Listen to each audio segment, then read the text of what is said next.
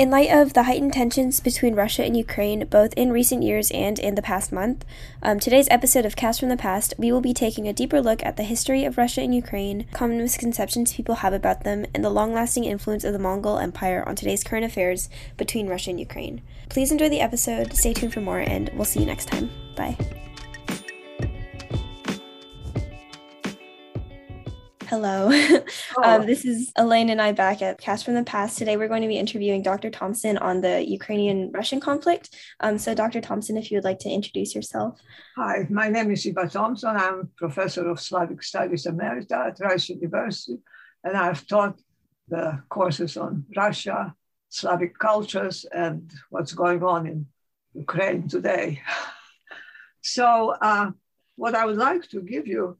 Uh, today is a brief survey of how those two countries, Russia and Ukraine, developed in history. And I would like to start by telling you something that happened many, many years in the past. I was teaching a course on Slavic studies then, and students kept asking me, why do I always say there's Russia, there's Ukraine, and there's Belarus? I mean, aren't they the same country? They have the same language, they have the same history, and all that. I said, no, no, no, and no but they wouldn't believe me because they brought textbooks that said that. And I, you know, just couldn't really take on all the textbooks that they brought me.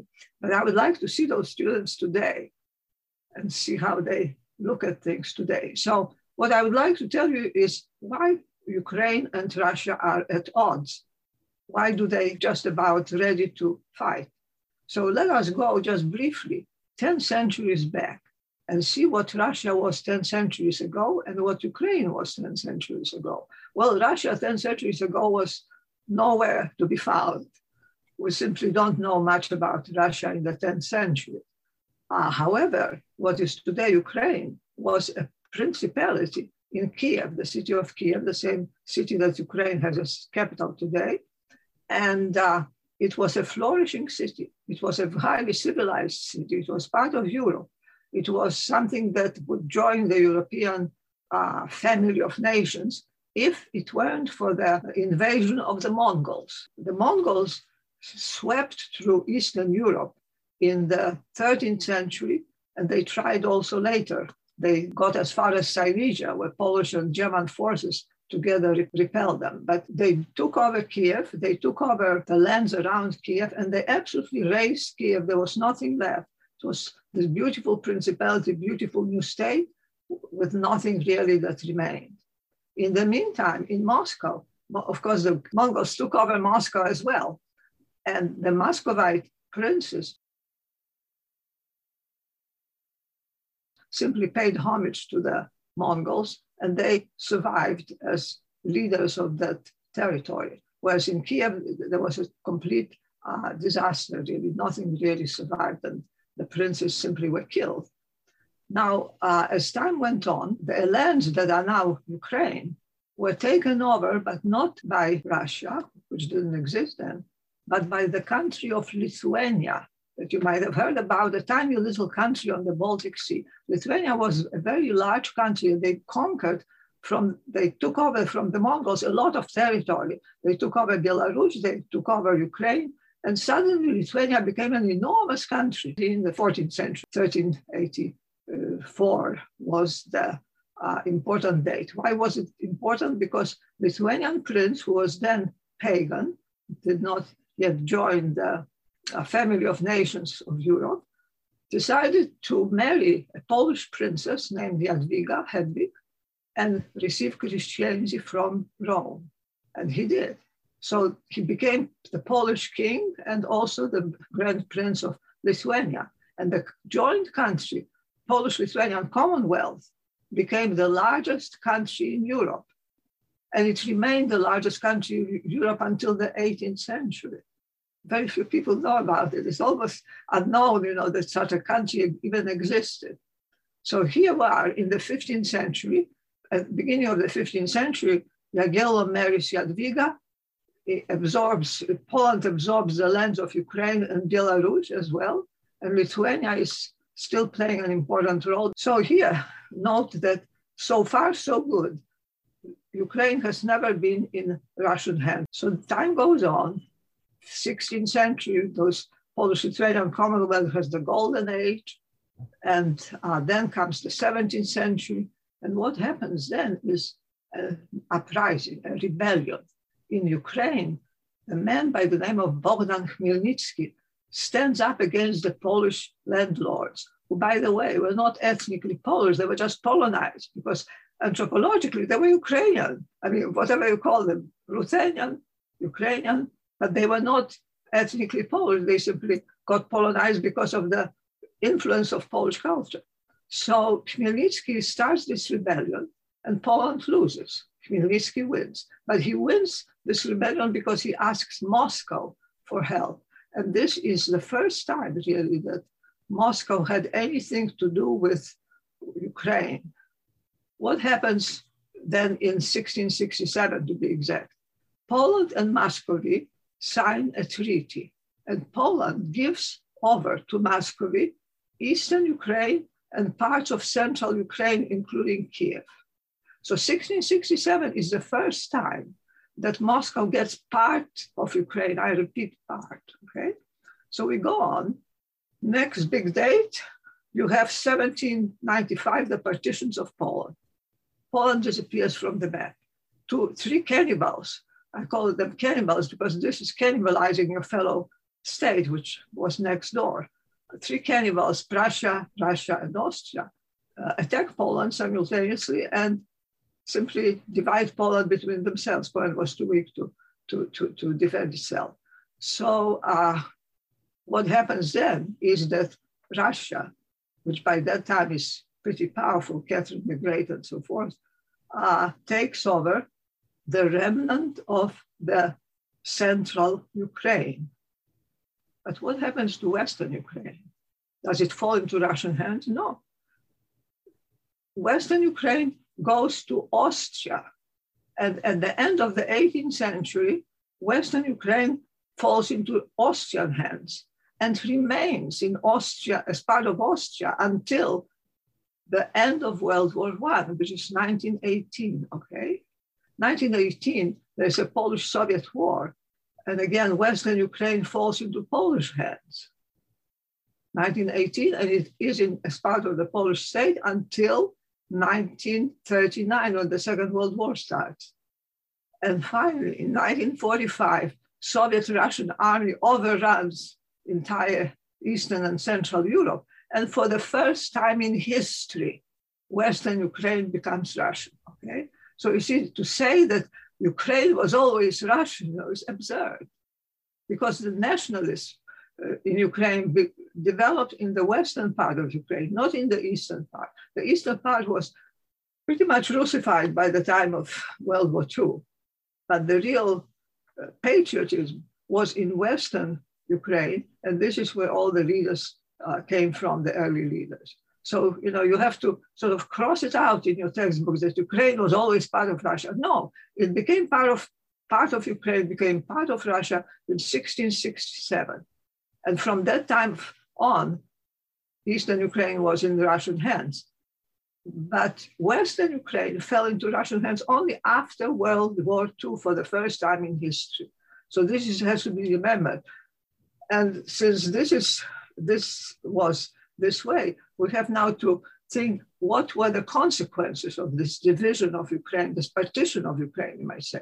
Well, first of all, uh, the, this eastern Ukraine got pretty much Russified. You know, it, it had uh, end of the 17th century, 18th century, 19th century, 20th century, 300, over 300 years in Russian hands.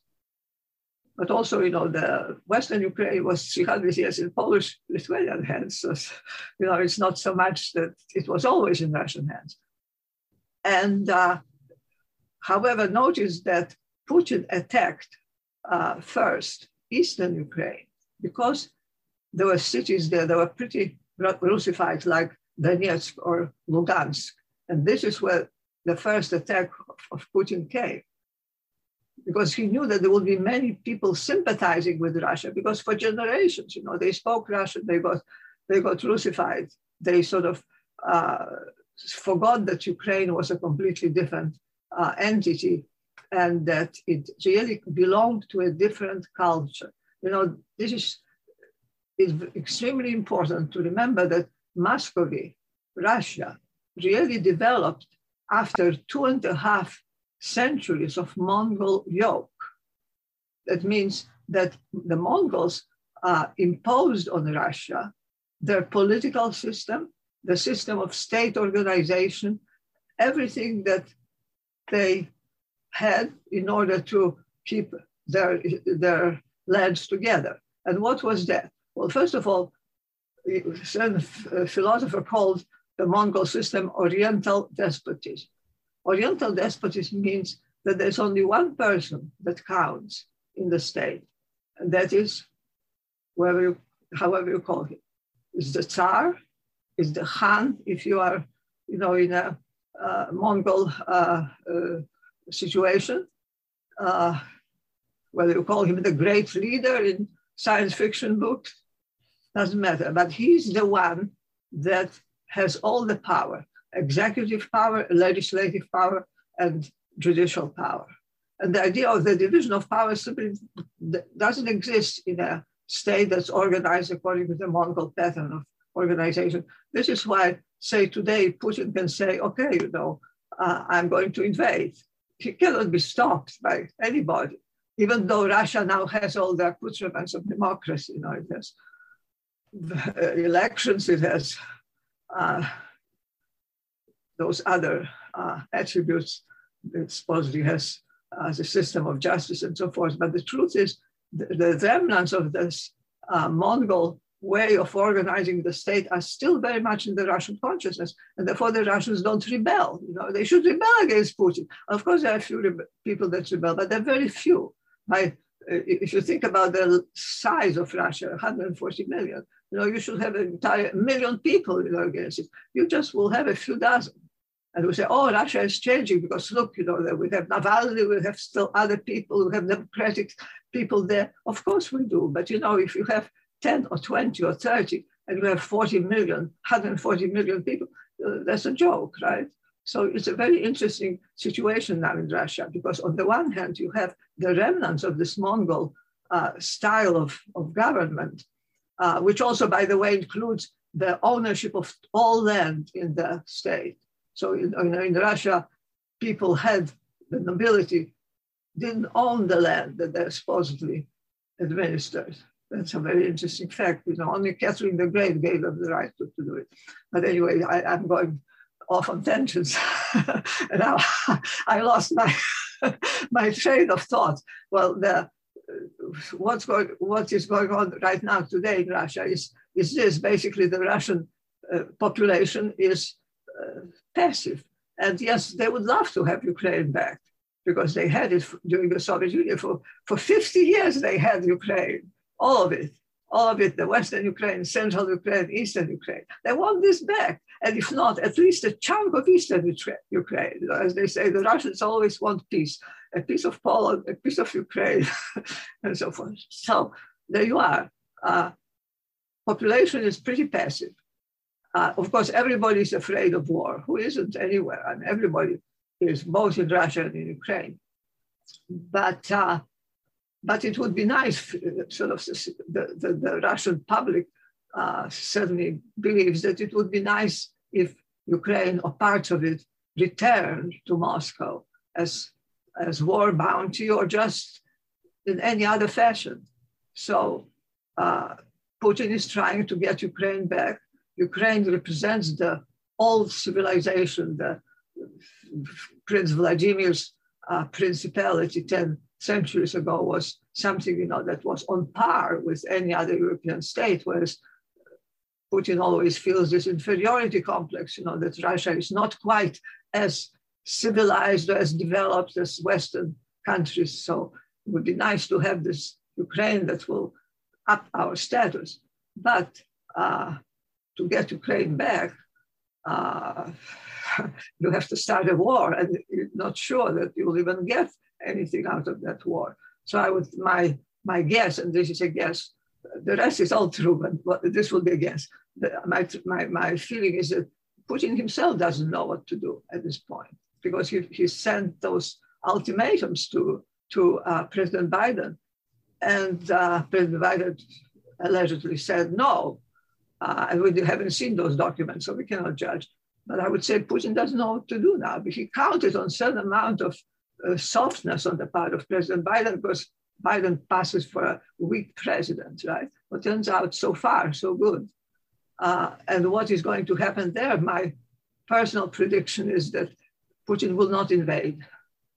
It's just too much risk right now. And he will be satisfied with getting Donetsk and Lugansk, and of course the Crimea, which he annexed. I don't think uh, Ukraine will get Crimea back at any time that I can think of. And I'm afraid Donetsk and Lugansk, which are big industrial complexes, uh, very important for Ukraine, are lost as well. So uh, I think this is the situation in Europe, and uh, uh that doesn't, of course, say anything about the problem of uh, gas and oil, but that's a separate story, not a Ukrainian story. So now we can ask questions. I think there are a lot of really interesting points in that. And it's true that, like, a lot of the way, at least we in the United States think of Russia and Ukraine, is that Ukraine has always been this sort of like little subsidized thing that has always been attached to Russia. Um, and I think we don't think about how different they are culturally as well, which I think you mentioned. I think we kind of just think Russia and Ukraine, which have the same culture, have the same history. Yeah. Yeah. So yeah, but you know, I think that in a sense, it's good for Ukraine that those things happen, even though it causes tremendous hardship. I mean, the country needs to concentrate on economic development and not on building up the army to fight the Russians, you know. But it's good for Ukraine in this sense that it really builds up patriotism. I mean, if there are Ukrainians that hesitated, didn't know, are we Ukrainian? Are we Russian? Are we whatever? Are we nothing at all? Now see who is the friend, who is the enemy. And this is very good for Ukraine because that consolidates the country and every country to survive must be consolidated. So, you know, contrary to what some people think that we can have some kind of global government, I don't believe in anything, any such thing because countries are just too different and they need to be ruled from inside, not from outside. So I think in some ways it's good for Ukraine, but of course in many other ways it's very bad. Thank you so much. This has been very insightful. Um, I'm trying to think of honestly any questions that we have that you haven't answered. And I think you've done a really wonderful job with your story, telling us basically everything we wanted to know. well, yes, I remember this, you know, this idea that Ukraine was always part of Russia or Belarus was always part of Russia. It's not true. They, they, they had a completely different history and they are used to different styles of government. That's why Khmelnytsky rebelled. In a sense, he rebelled because he was part of this Polish Lithuanian style of government where people had to rebel against the government if the government was wrong. I wrote a book, well, I wrote two books that are relevant to my to my book. One is entitled Understanding Russia, the Holy Fool in Russian Culture, and the other one, uh, Imperial Knowledge, Russian Literature and Colonialism. And I, I'm of the opinion that Russia, uh, unlike, take Great Britain or France, uh, looked for colonies uh, next door, so to speak, instead of going overseas the way those other countries did. Is there any final note you'd like to give to our listeners to like leave us off on? Watch out, watch out for what happens on Ukrainian-Russian border, because that will be very important for the history of Europe and history of the United States as well. So don't don't omit those political you know things from your uh, news evening news. Just concentrate on that and see what's going on. Awesome. Thank you so much. Um, thank you again for meeting with us and oh, I enjoyed it. Thank you. Teaching us about this. Thank you for tuning into this month's episode of Cast from the Past. We hope you have a great week. Stay tuned for more and see you next time.